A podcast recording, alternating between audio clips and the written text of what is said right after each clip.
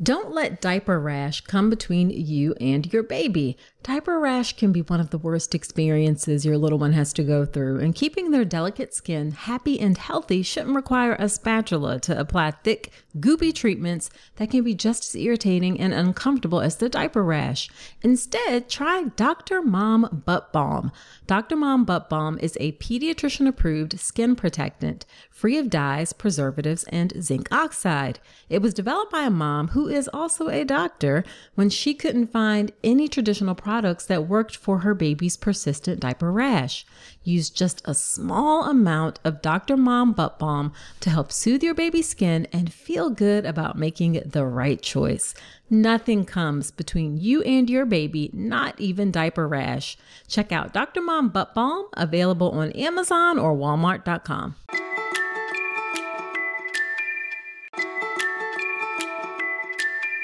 Well, hello there, Dr. Nicole here. I thrilled to share something incredible with you today. Imagine having a treasure trove of informative, entertaining, and empowering video content about the journey to parenthood right at your fingertips.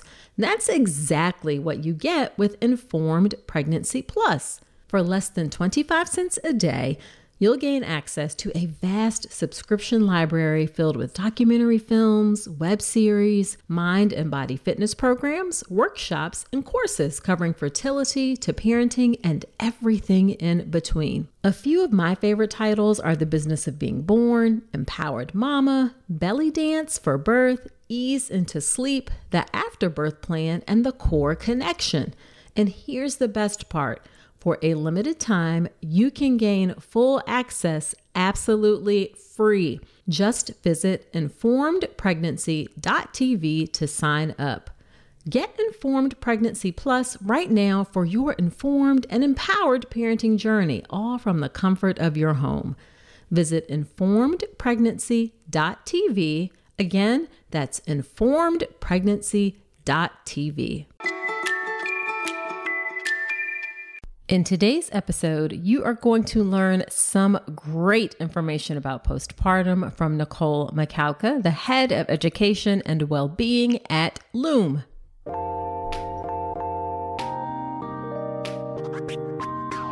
Welcome to the All About Pregnancy and Birth podcast. I'm Dr. Nicole Calloway Rankins, a board certified OBGYN who's been in practice for nearly 15 years.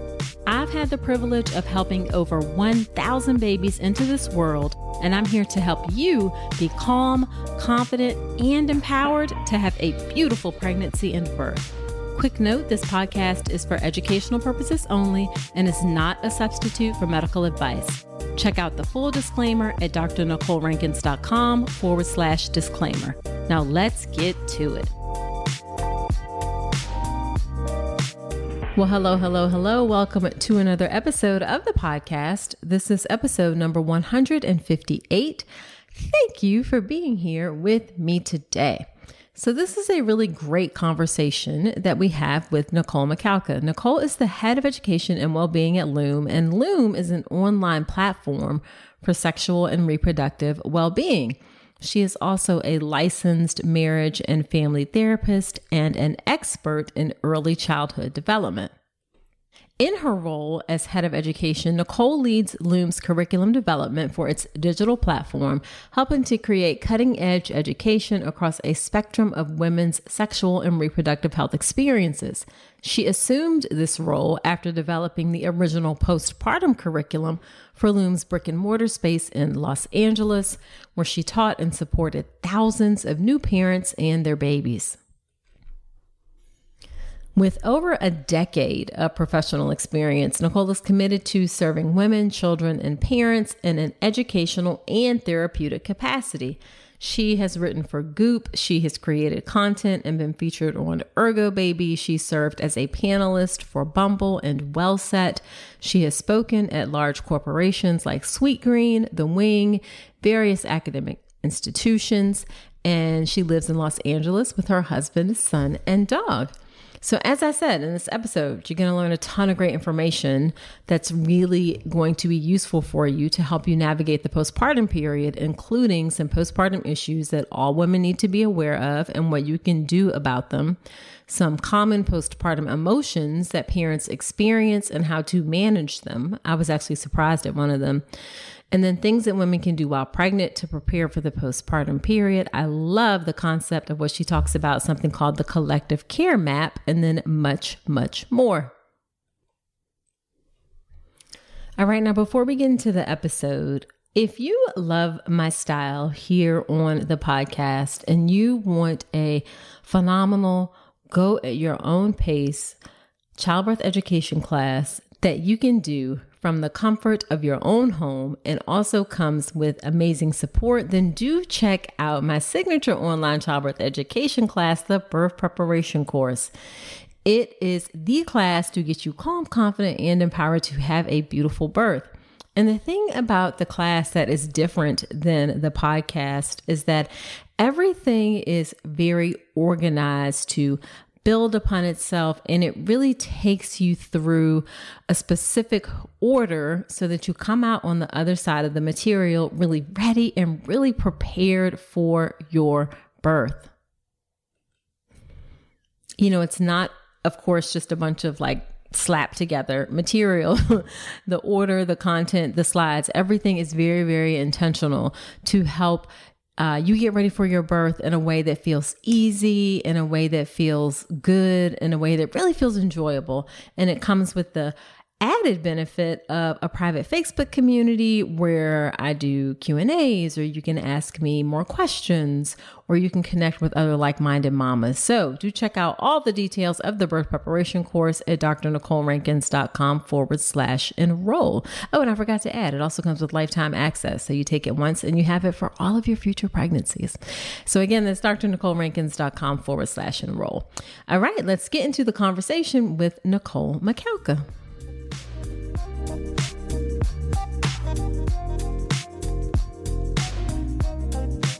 Nicole, I'm super excited to have you on the podcast today. We are talking about all things postpartum, something that is a really important topic and I get a lot of questions about. So I'm excited to dive into the conversation. Welcome. Thank you. I'm excited to be here.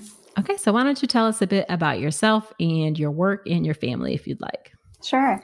So, I'm a licensed marriage and family therapist, and I'm the head of education and well being at Loom.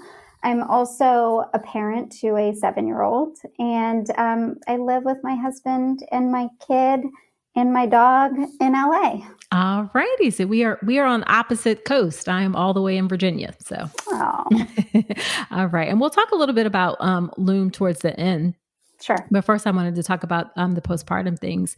And actually, even before we get into that, when I have guests come on, I like my listeners to know what education and training and background they've had to do the work that they do. So tell us about what education and training you've had to do your work. Yeah, it's such a great question. Um, so I have my master's in psychology, and I did all of my pre-licensure training, which is you know, collecting clinical hours working with a specific population for my marriage and family therapy license, working with children, young adults, and families in something called therapeutic day schools.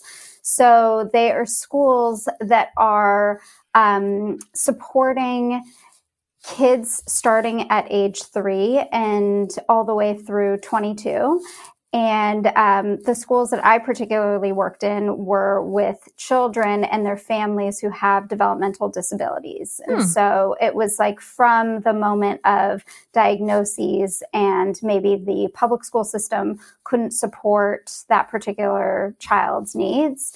Um, all the way through aging out of the program, which is when they were 22.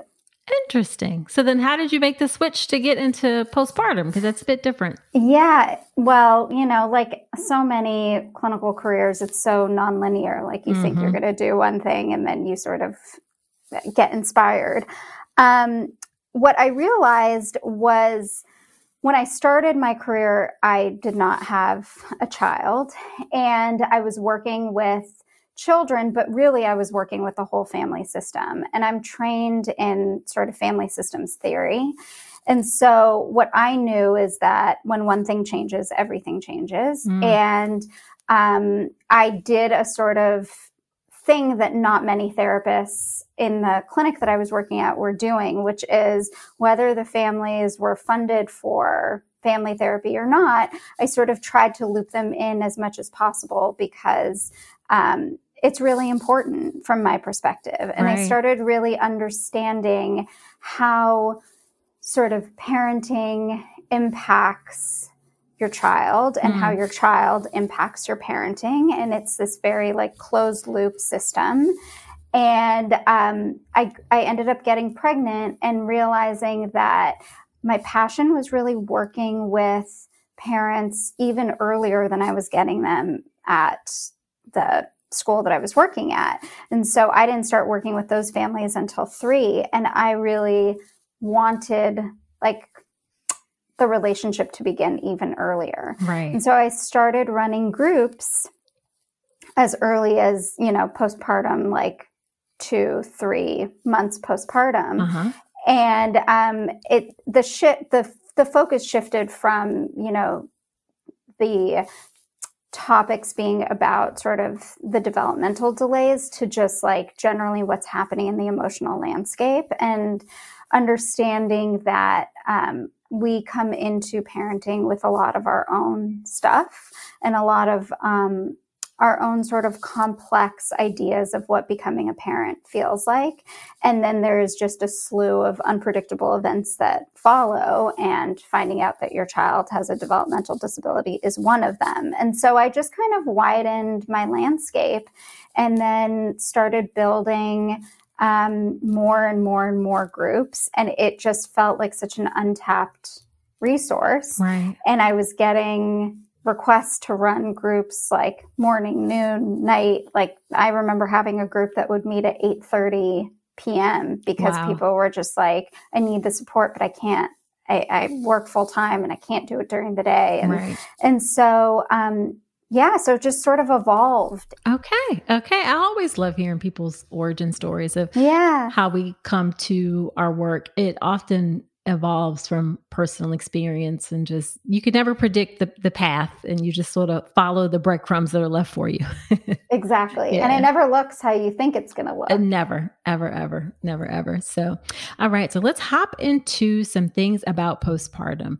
What are some of the issues, and I, I, like to stick to around two or three that you really think women or families need to be aware of regarding the postpartum period, and then what are things they can do about them? Yeah. Well, I think to start, it's really important to have an understanding of, you know, some physiological postpartum complications and what mm-hmm. to do about them. Um, and, you know, I always suggest that when people are pregnant that they start having conversations with their care provider or whoever that provider may be to say um, i want to practice getting more information about what's to come. And that is a skill that is you know, highly utilized in parenting.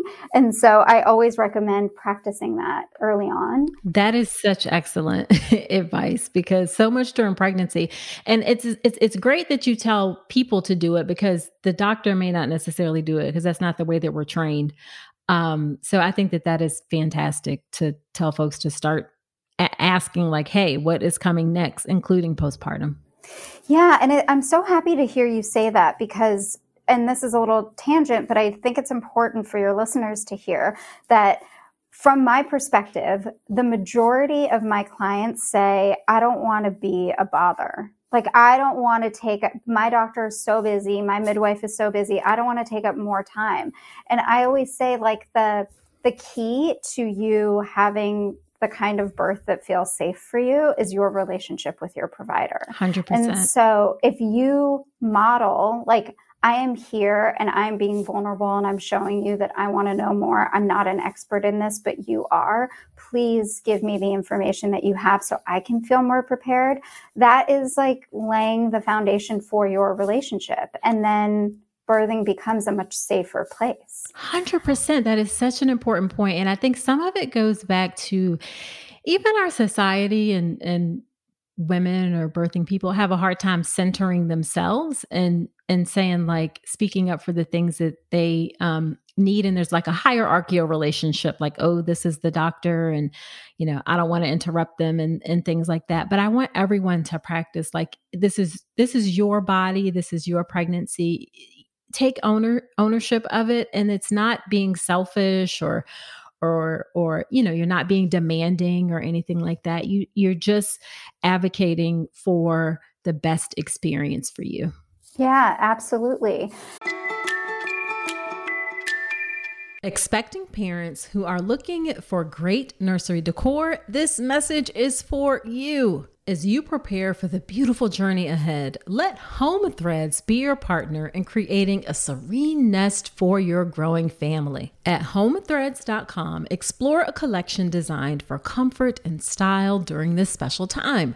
From cozy nursery essentials to soothing rocking chairs, Home Threads has everything to create the perfect home for your little one and always at the best value. If you like unique items, then you definitely need to check out Home Threads. We got a silver picture frame from Home Threads that is absolutely beautiful. It's one of those timeless classic items that will last for years to come and it fits in any space in your home. Be sure to visit homethreads.com forward slash Dr. Nicole today and receive a code for 15% off your first order. Home Threads, love where you live. And um, and then the other thing that I would say is really understanding sort of postpartum mood disorders mm-hmm. and the mm-hmm. emotional landscape that comes along with it. I, um, you know, as a therapist and as an educator, I have been floored by how much language impacts people's behavior. Mm. And the one thing that I have found, and I kind of like this is my soapbox, is that when we, as community members, as friends, as support people, say to a birthing person or say to a postpartum person, oh, that's normal, that actually interrupts like the way that you're feeling that baby blues, you feel depressed, you feel anxious, that's totally normal. That actually interrupts their ability to seek help, to seek support. And so I've been really encouraging people to say it's common. That's a common experience, but that doesn't necessarily mean it's normal. I like that. Yeah. Yeah. And, you know, and I think that just like making these little shifts internally and sort of saying, I shouldn't have to tolerate feeling like at a really low point and also having to take care of a child and then feeling like oh it's totally normal so like why why am i going to complain about it or why am i going to go and seek out help is um, such a detriment to your well-being but also your experience. Absolutely absolutely. And that's something that i often say in the context of aches and pains during pregnancy like when people say that they're hurting and they have back pain or pelvic pain and things like that that we often say that it's normal. And i've i've said that we we need to shift that to say it's common but we don't have to accept that as normal. There are things that we can do about it like physical therapy or chiropractor or all of those things. And this is another great example like although it is is common it doesn't you don't have to accept that that is how it's going to mm-hmm. be so mm-hmm. that's a really important point any other issues or things before we move on to talk about some of those emotions and maybe the postpartum mood disorders in a little more detail yeah, I mean there are so many, and I feel like you know we could probably have like a hour long conversation just right. about that. But but in terms of kind of getting getting into this what I call like beginner's mind state of being really gentle with yourself and understanding that even if this is your second, third child, every pregnancy is different, mm-hmm. every birth is different, mm-hmm. every baby is different. Mm-hmm. And if you are in a partnered relationship, your relationship goes through different phases.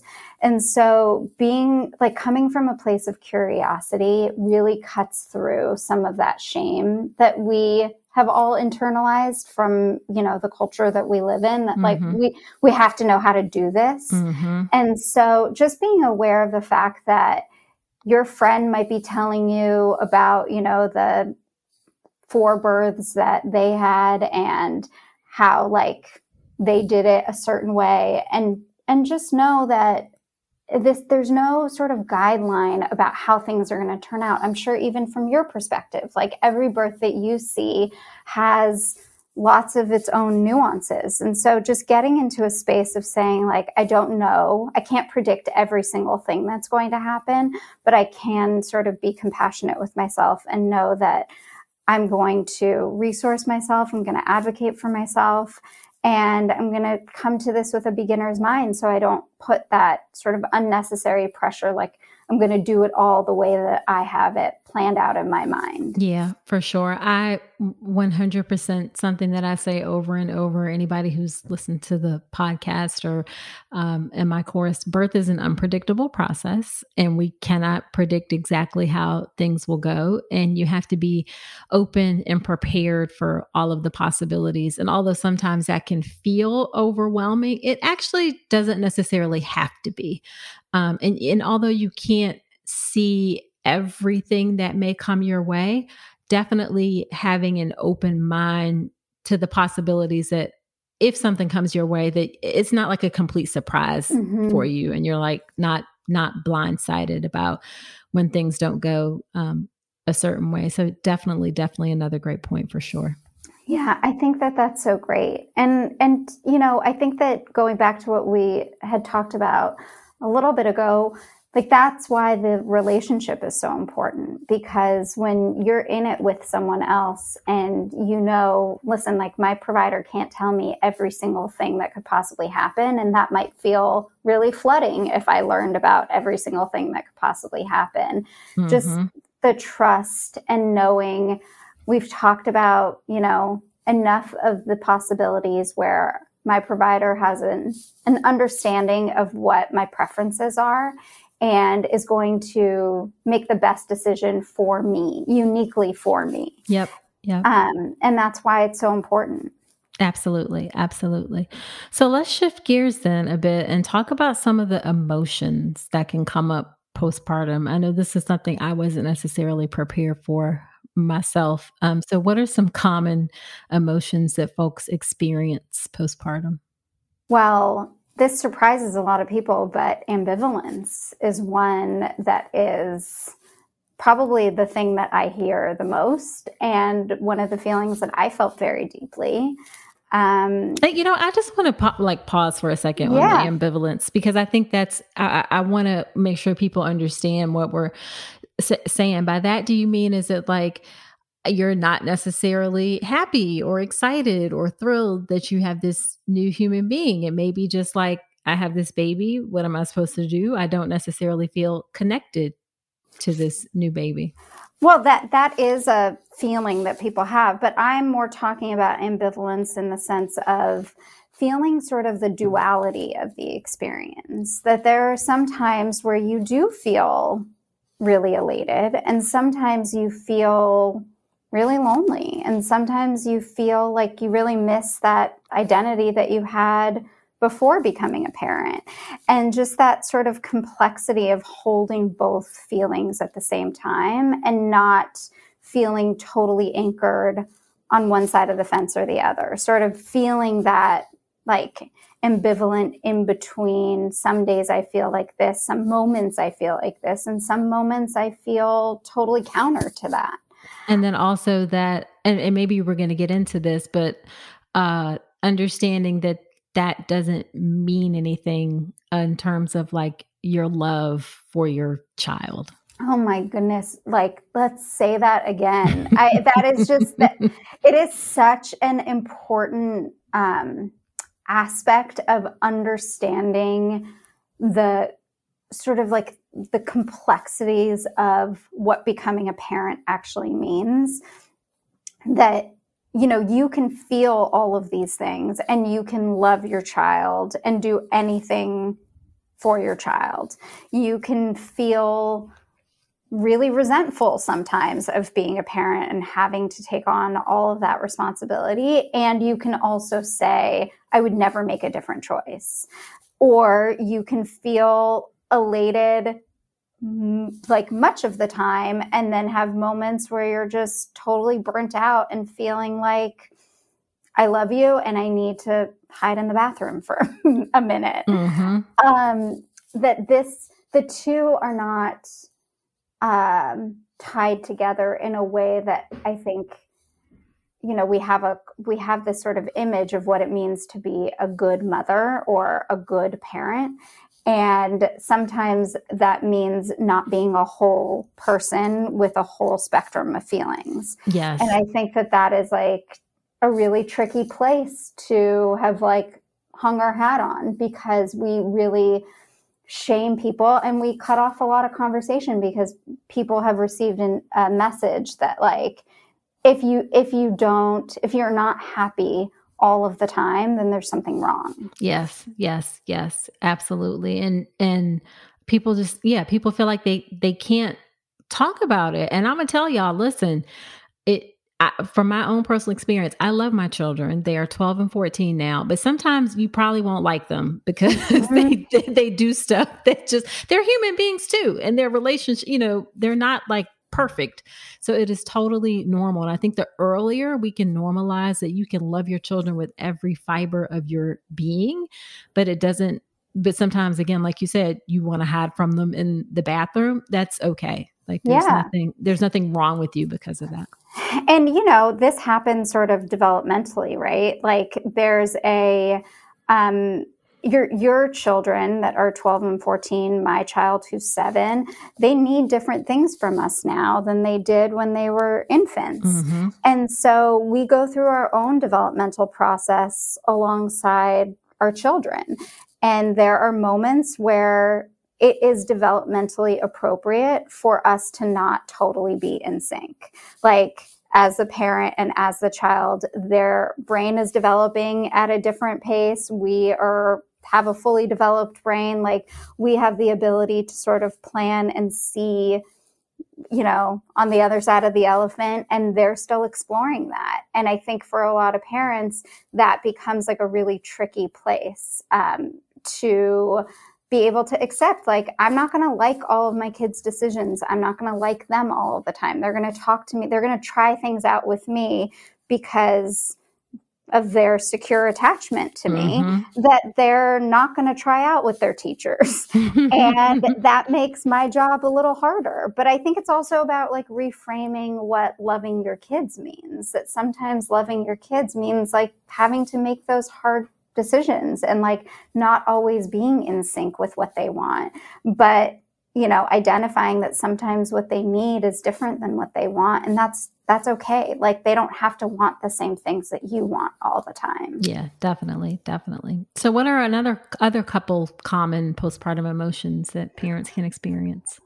Well, I think overstimulated is one mm. from a sort of mental and sensory um, place. And I'd love to sort of chat with you more about that. Sure. But but also, you know, feeling unsure, feeling lonely, like I mentioned, um, sometimes feeling like elation in a way that they hadn't felt before, like that sort of um, chemical feeling between you and your child is sometimes surprising for people.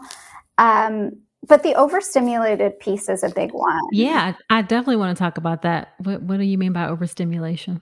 So, you know, one thing that I have really noticed, and we've been talking a lot about at Loom, is the sense of being overstimulated from a sort of sensory integration perspective. I I don't know if you've you know had these conversations in the past but a lot of postpartum people talk about how they feel so touched out or they're like constantly in this caregiving mode mm-hmm. and their babies are on them all the time and then they have nothing left at the end of the day and if they're in partnered relationships what i see in a lot of couples is that you know one partner if they're working outside of the home, they come home and they want to reconnect. And some of that reconnection they need that in a physical way. And then the caregiver who's been home with the child all day feels like I want to lay in like a bathtub by myself and I don't want anyone to touch me. Right. And so this sense of being overstimulated because our senses are so highly activated during this postpartum period in a way that many of us have never experienced before. Um, and so that has been really surprising for folks. Mm-hmm. And we talk a lot in our program about, you know, what you can do from a sensory integration perspective during pregnancy and what you can try out postpartum. And when you think about your five senses, there's a lot that you can learn about your own sensory profile and what is actually regulating for your nervous system versus what's dysregulating for your nervous system. And making those like little tweaks in your home, even have a big impact on just how you feel mm. and being able to sort of meet your own need from um, sensory perspective helps kind of combat that overstimulated kind of chronic touched out feeling that so many people have postpartum. Gotcha. Do you think technology plays a role in that and the fact that we carry around computers in our pockets all the time? I do. And I think that, you know, this is always one of those moments where uh, I, I, I completely get it. I'm a victim of it myself. It's so seductive to just kind of scroll through your phone and, you know, never tolerate that kind of moment of boredom. But I read an article and it's really like helped me um, sort of find find some balance even though I don't love that term but just like being a little bit more mindful and saying like what am I picking this up for? What am I going to do on it? And does it need to be right now? Sometimes you're sort of like I need to FaceTime a friend because mm-hmm. I need that social interaction. And I, that's going to fill me up in a way that's going to fuel me for the next four hours that I am alone with this baby. And that's an amazing thing. But then, you know, when you find yourself like every moment that you have, just because your phone is right there, feeling like I'm dissociating a little bit and I just need to be like, out of this environment because sometimes parenting can feel boring right. you know? Sometimes it can feel really rote. And so you know just trying to understand like what that does to our nervous system to always be checking the phone or seeing what notification is coming in um, can also feel really distracting and dysregulating. Definitely. Yeah. And I, I i like to say instead of balance i like to use the word um, integration. So how can oh, we how, yeah, how can we integrate technology in our lives in a way that serves us best? Because it's a great tool for for you know for a lot of things, but it can definitely be used in a way that it's not healthy for you. So you definitely want to integrate it into your life in a way that serves you best. Yeah, I love that. Yeah. And I also think we're and this is sort of side note um I think we're in a, a unique time where, like my husband and I have talked about this, like we're he and I, you know, we're raising we're in a sense we are raising ourselves in the sense of learning how to use technology and we're mm-hmm. responsible for teaching our children the same thing oh. so you know so it's it's we're all sort of learning that together in a way that serves everyone. I could I 100%. We've both been called out by our children like you tell us to get off of our devices, mm-hmm. but look at you. Mm-hmm. You're on you know, you're on yours. So it's just a unique time I think in history where we're all kind of figuring out how to make this work best for us. And it's changing so rapidly, right? So mm-hmm. there there are time and I the pandemic has definitely accelerated this, but yeah. you know, there are days where I remember when my son was in Zoom school where it was like he was in front of a screen for 8 hours and then I was still working and then my husband was still working and he then was on his iPad and right. it was like so counter to everything that we had experienced before around like limiting the screen time. Yeah. But, you know, we've all had to kind of shift and evolve and we're learning in real time, like, what the implications are. Yeah, yeah, for sure, for sure. Now, one thing I do want to talk about, and this is not necessarily emotion, could also fall into the um, realm of uh, disorders, but I I have um, wanted to start talking more about postpartum anxiety because mm-hmm. it's something that I feel like I experienced, but even as an obstetrician, hadn't even really heard of. Mm-hmm. So, what are your what are your thoughts about postpartum anxiety? Well, I think that we're in a really interesting time right now because the level of anxiety across the board, postpartum or not, has never been higher. Mm. Um, and you know, this is this is one of those moments where we're really dealing with collective trauma. Yeah.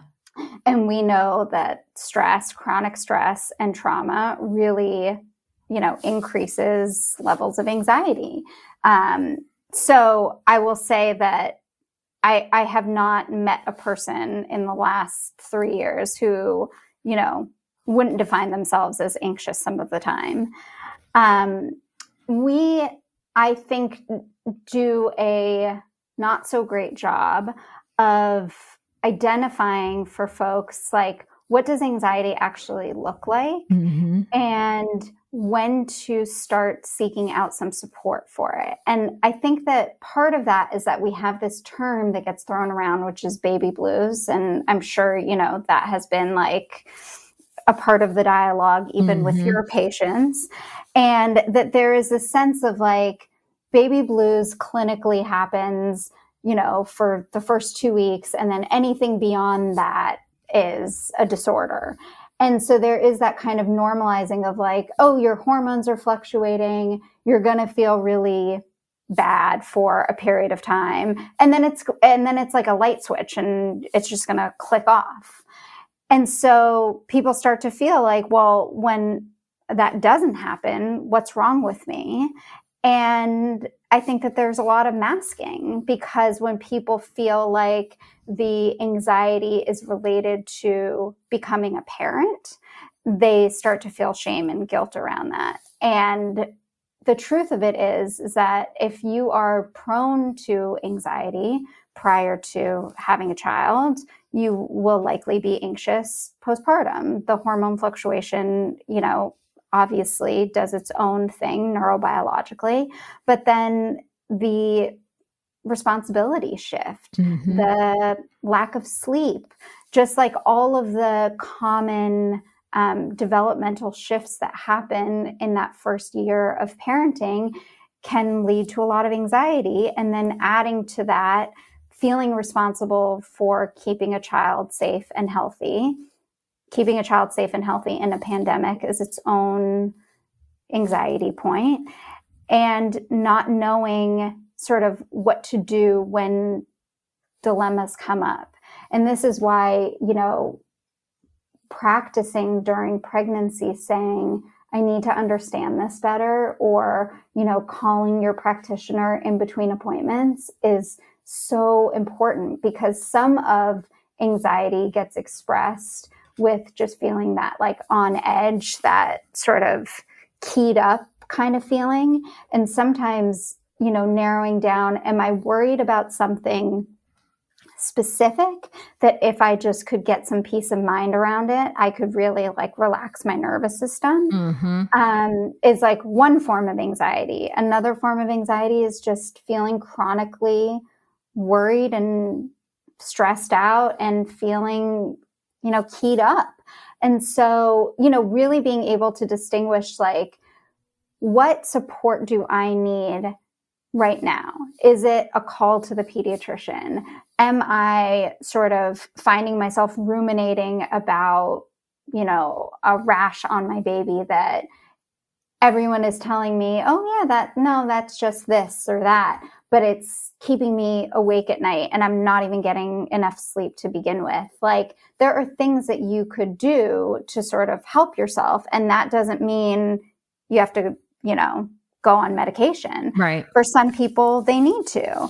But I think that just like broadening the conversation and saying there are going to be moments where you feel incredibly anxious as a parent. And sometimes that means that, you know, building a relationship with a therapist could be really helpful to just kind of talk through what those anxieties are. Sometimes that means talking to your partner. Sometimes that means seeking a psychiatrist. I think that there's like, just like there's a spectrum for everything, there's a spectrum for anxiety. Sure. And really understanding that, like, it's important to recognize how it impacts your life.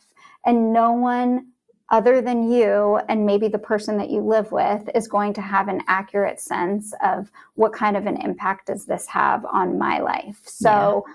don't let someone else tell you you know a friend um, in-law a sister like oh you're just the, every parent's anxious well maybe every parent is anxious but if they're able to kind of tolerate it and feel settled and not overstimulated all the time, then that's one thing. But if you can't, then there are people and, you know, options out there. Got it. Got it. Love it. Love it. Love it. Hey, so you made it this far in the episode, and I'm thinking it's because you enjoyed this podcast. Well, if that's the case, then I have a favor to ask. Creating and producing the All About Pregnancy and Birth podcast has been one of the greatest joys of my life. I'm so grateful to have each and every one of you on this journey with me. Your support and engagement means the world to me, and it's what helps keep this podcast going. But here's the thing Producing a podcast involves time, effort, and resources from recording equipment to an editor, hosting fees, coordinating guests, countless hours spent researching and crafting content. It all adds up. And that's where I could use your support. I've never wanted to turn all about pregnancy and birth into a paywall. I want it to remain accessible to everyone. That's why I've set up a way for you to support the show financially if you're able and willing. If this podcast has helped you during your pregnancy, your birth, or your life, I'm asking you to consider contributing to the show. Your support will help cover production and team costs and ensure that I can continue delivering the episodes you love. So, in the month of March, head to drnicolerankins.com forward slash support and contribute whatever you can. Your support, no matter how big or small, makes a significant impact. It helps us continue delivering high quality content and ensures the future of all about pregnancy and birth. Again, that's drnicolerankins.com forward slash support. Thank you so much for being part of the All About Pregnancy and Birth community. Now back to the show. So let's shift to some advice. What if you had three pieces of or three things or that you think really help pregnant folks the most um, for navigating the postpartum period? What what would those things be, or what would you want folks to know? So, in our um, program, we have something called a collective care map. And it's almost like a worksheet that you can print out. And you can sit down either by yourself or if you're partnered with your partner and start to look at all of the things you can anticipate needing support around in postpartum. Mm-hmm. And I always recommend doing this prospectively. So, doing it when you're pregnant is perfect because um, you can actually like start thinking about who are the people that you would want to pull in. And some of the sort of prompts are when you're feeding the baby, who's feeding you, right? Mm. And how can you plan for that? And some of them are, you know, let's say you are in postpartum and you start to, you have a history of your sciatica acting up. Who are you going to call? You know, does your partner have the number for a physical therapist? Are you interested in building a relationship with an acupuncturist? Does your partner have that phone number? Um, sometimes what comes up for people is just the fact that they they feel most regulated in a house that is neat. Who's going to help with making sure that your house stays neat? And kind of mapping that out feels like basic, but it's actually experience changing because then you get to really think who am I going to want in my space during a time where I'm feeling pretty vulnerable? Like, let's actually talk about the people in our life that could support us, that we could count on, and that we would actually want here. And then having a having a really important conversation about visitors this is like the one thing that people don't think about, but that is actually like a huge tension point postpartum. Some days you are going to want to see five people. Some days you're going to want to see no people.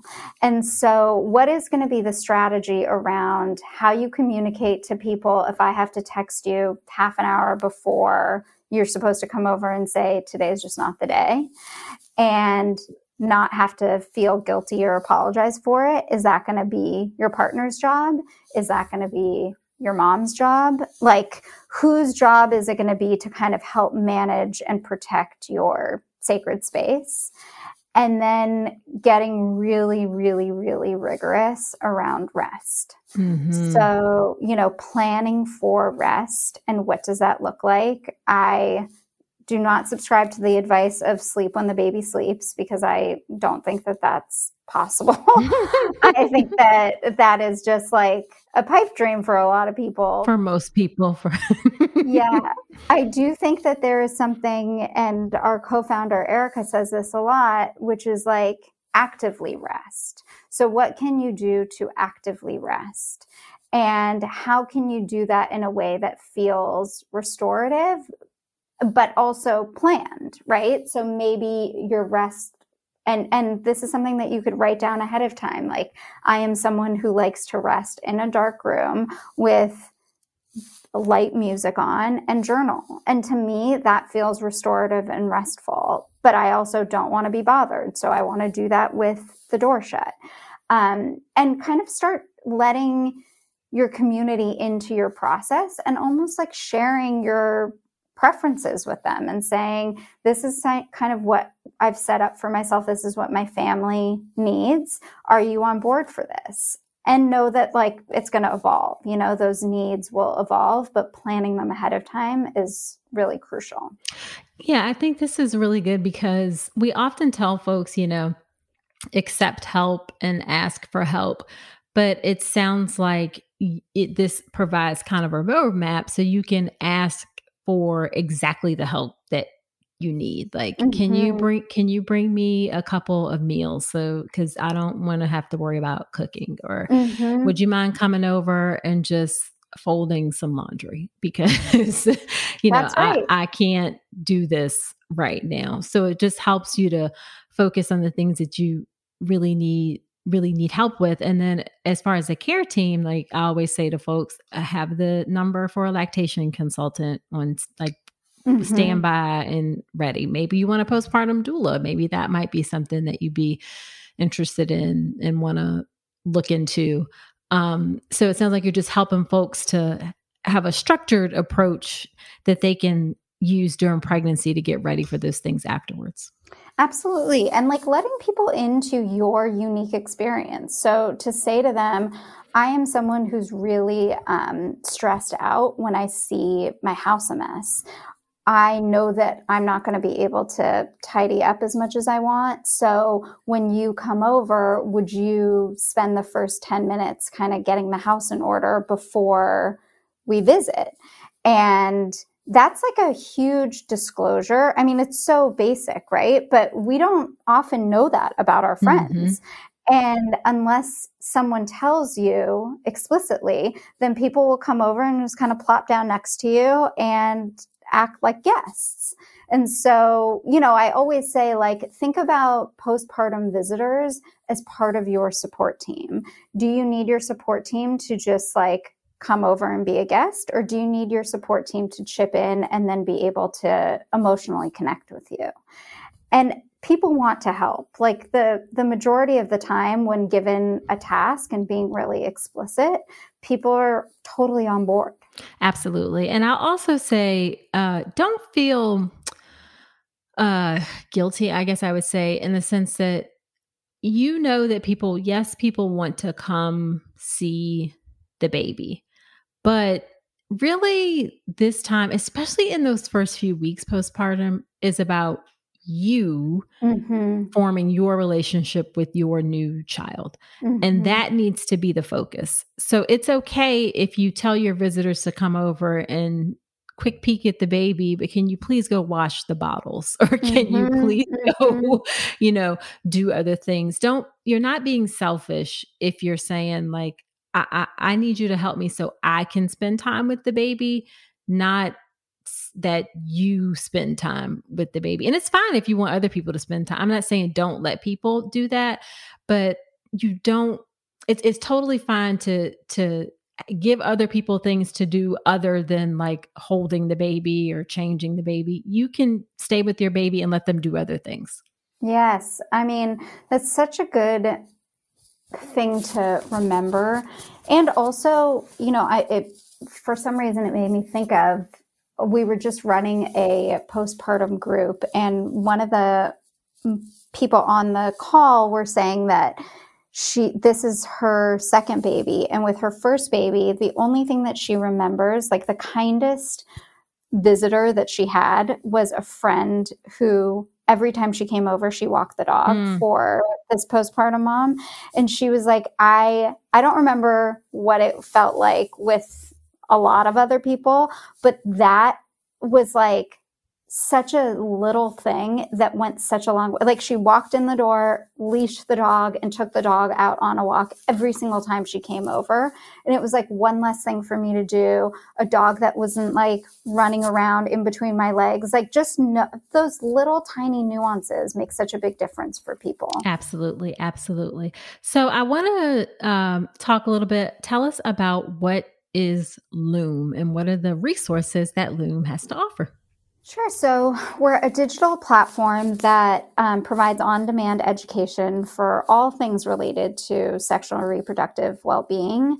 Um, the first two programs we launched with are pregnancy and postpartum, um, but we are developing education beyond that. And, um, you know, right now we have an online program, uh, pregnancy and postpartum, that has on demand. So, you know, watch whenever you want video classes as well as audio conversations and written text guides. And then um, anyone who purchases a class also gets access to Gather, which is our educational support group for folks who are pregnant or postpartum. And the, the groups are topic based and happen every month throughout the month. Nice, nice, nice. And um, uh, we can say at the end what all of those links are. Sure. Uh, and as we wrap up, I have just a couple last sort of rapid fire ish questions. Okay. So, what is the most what is the most frustrating part of your work? Oh, I mean, right now, just how much misinformation there is out there, and um, just how much shame and stigma there is about what the emotional experience looks like postpartum and um, having to kind of help people unlearn some of that when they get to us. Yeah. Yeah. I mean, everybody with an internet connection now is on can oh. be online and saying stuff. And so yeah, there's yeah. definitely a lot of misinformation. So then on the flip side, what's the most rewarding part of your work? Um really building education that's accessible and evidence based as well as practice informed. I think that that's like so key for us that, you know, we know that women have been understudied. And so research is not always going to be caught up with what people's needs are. And so really having um, practitioners that we consult with um, and being practitioners creating the content to be really practice informed. Got it. Got it. And then what is your favorite piece of advice that you would give to expectant families? Um, I mean, I would sort of echo what you were saying. I, I say ask for help early and often. That's like my mantra. Mm-hmm. Ask for help early and often. If you haven't asked for help every single day, you should. There's always someone that can support you. We've got to like turn this individualistic mentality around and start letting people into our experience. Yes. Um, and that just kind of models for other people in our community that we are not doing this alone. And then that models for our children. They don't, they have a community. They don't have to do this alone. Absolutely. Yep. Yep, yep, yep. So, where can people find you? I know that, you know, guys listening, like, I obviously I provide online resources, but I'm not the only one. There's, there's, and I say that to say that, you know, this should be a collaborative effort. We all have different ways that we approach things. Some things may resonate with one person over another. We're all in this space because we want to serve pregnant people and so I am happy to to um, for you to share any other resources or things that you have. You know, with more collaboration and not competition. There's like mil- yes. millions of people who have a baby every year. I think there's space for lots of different folks. Absolutely. Yeah. So where can people find you? They can find us on Instagram, and our handle is Loom HQ, so L O O M H Q. And then our site is loomhq.com. And uh, thank you for that. And we'll link that in the show notes. And guys, the founder uh, of Loom, Erica, uh, please pronounce, is it Chidi? Is that how you say her last Chitty. name? Mm-hmm. Chitty, yes. She's um, quite an inspiration in terms of the things that she's done with this this company and um, getting funding and um, really uh, uh, an inspirational story. So I'm um, uh, want to say that I really enjoy enjoy her and her uh, her work as well. Yeah, she's yeah. honestly an inspiration to all of us too. And every single person working at Loom is there because of her. Yeah. Yeah. All right. Well, thank you so much, Nicole, for agreeing to come onto the podcast. This was a great conversation, and I know folks will find it helpful. Thank you so much for having me.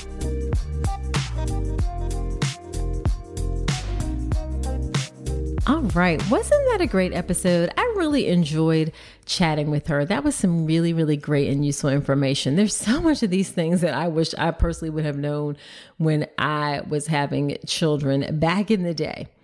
All right. Now, you know, after every episode where I have a guest on, I do something called Dr. Nicole's Notes, where I talk about my top three or four takeaways from the conversation. Here are my Dr. Nicole's Notes with my conversation with Nicole Makowka.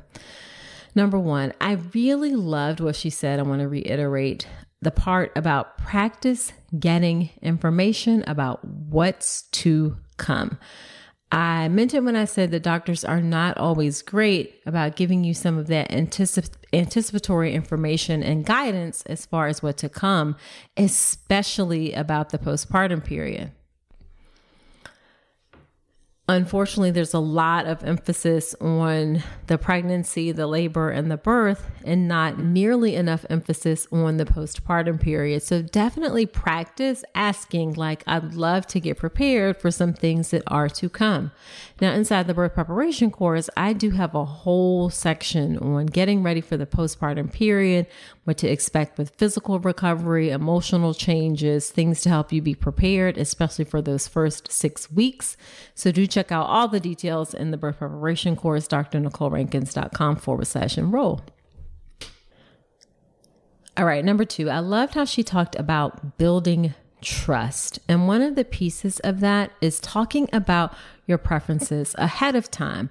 And this is where a well thought out birth plan can go a long way. One of the biggest mistakes that I see people make about a birth plan is that it's about downloading a template or form that they found online and then presenting that when they go to the hospital, just handing folks this piece of paper. If that is what you do, then you are entirely too late and behind the game in terms of actually having those wishes, what's in the birth plan, uh, making sure that that's going to be respected and listened to.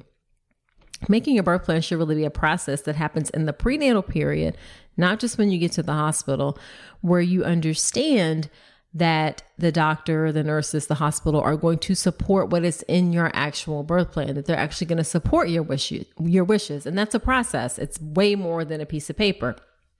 And that's what I teach in my class, make a birth plan the right way. So you can check out that class also at drnicolerankins.com forward slash register. All right. And the last thing I want to say is reiterate that sometimes you just may not like being a mother. Okay. Sometimes you also may get really frustrated with your children, and that is okay. It doesn't mean that you love them any less. Uh, another thing I'll add sometimes you may not like being pregnant. I never particularly enjoyed being pregnant all of that is okay. It doesn't mean you love your children any less, that you're not any less, you know, happy or thrilled or ecstatic. That is just a normal part of being a human being. All right, so there you have it. Do me a favor, share the podcast with a friend. Also, subscribe to the podcast wherever you are listening to me right now. And I love it if you leave a review in Apple Podcast and let me know what you think do just head to my website check out all of the resources that i have for you about pregnancy and birth i have free guides and things you can download guide to pain management and labor um, meditation guide, the birth plan class, the birth preparation course, tons of resources there. My website is drnicolerankins.com. All right, so that's it for this episode. Do come on back next week and remember you deserve a beautiful pregnancy and birth.